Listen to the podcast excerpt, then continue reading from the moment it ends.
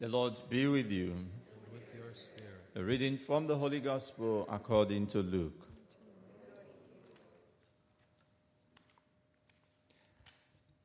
The angel Gabriel was sent by God to a town in Galilee called Nazareth, to a virgin engaged to a man whose name was Joseph of the house of David. The virgin's name was Mary. And he came to her and said, "Hail, full of grace, the Lord is with you." But she was much perplexed by his words and pondered what sort of greeting this might be. The angel said to her, "Do not be afraid, Mary, for you have found favor with God. And now you will conceive in your womb and bear a son, and you will name him Jesus. He will be great and will be called the Son of the Most High. And the Lord God will give to him the throne of his father David. He will reign over the house of Jacob forever, and of his kingdom there will be no end."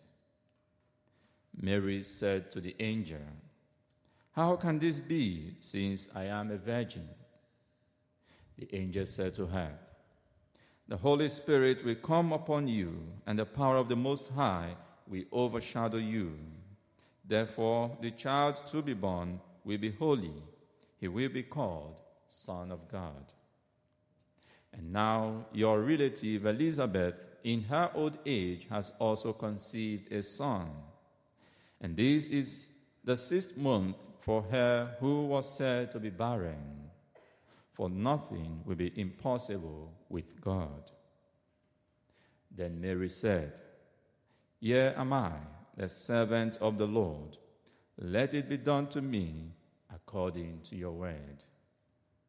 Then the angel departed from her. The Gospel of the Lord. Praise to you, Lord Jesus Christ. Hallelujah, hallelujah, hallelujah, hallelujah.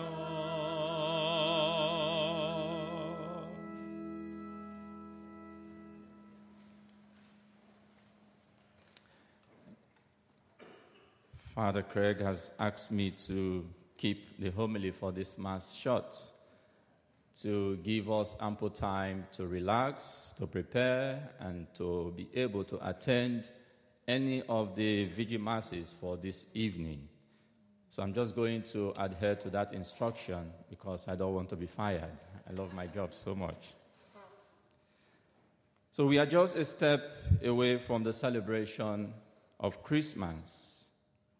And our gospel reading today presents us with the ultimate story or event of the miraculous conception of our Savior in the womb of the Blessed Virgin Mary, otherwise known sometimes as the Annunciation of our Blessed Virgin Mary.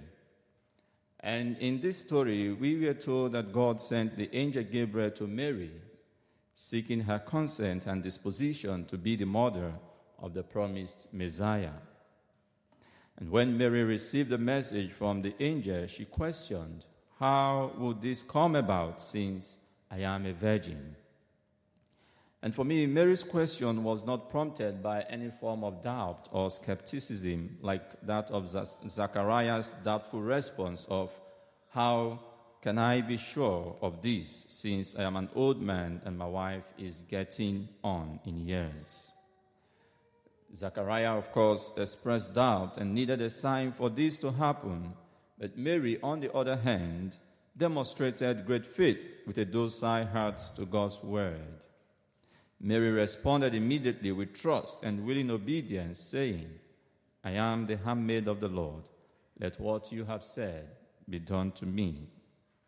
For me, this is an act of total trust and submission to the will of God.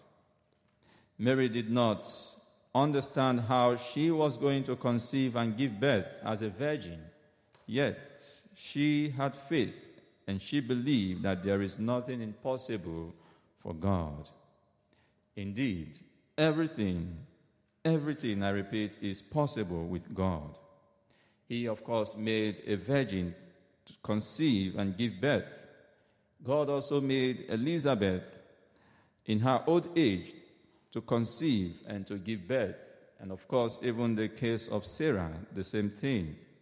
He can, of course, change our impossibilities to possibilities if only we can trust in Him. And if only we can, like Mary, say yes to God. My dear friends in Christ, we may not understand what is happening in our world today. We may not understand what is happening around us. We may not understand what is happening in our families, even in our marriages.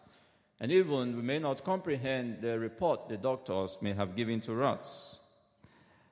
But if only we, like Mary, can submit our way to God, like Mary, we can trust God and believe that God, that with God, everything is possible. Trust in the Lord at all times and do not lean on your own understanding. May God give us that grace we need to continue to trust in Him at all times and never to lean or to depend on our understanding through Christ our Lord.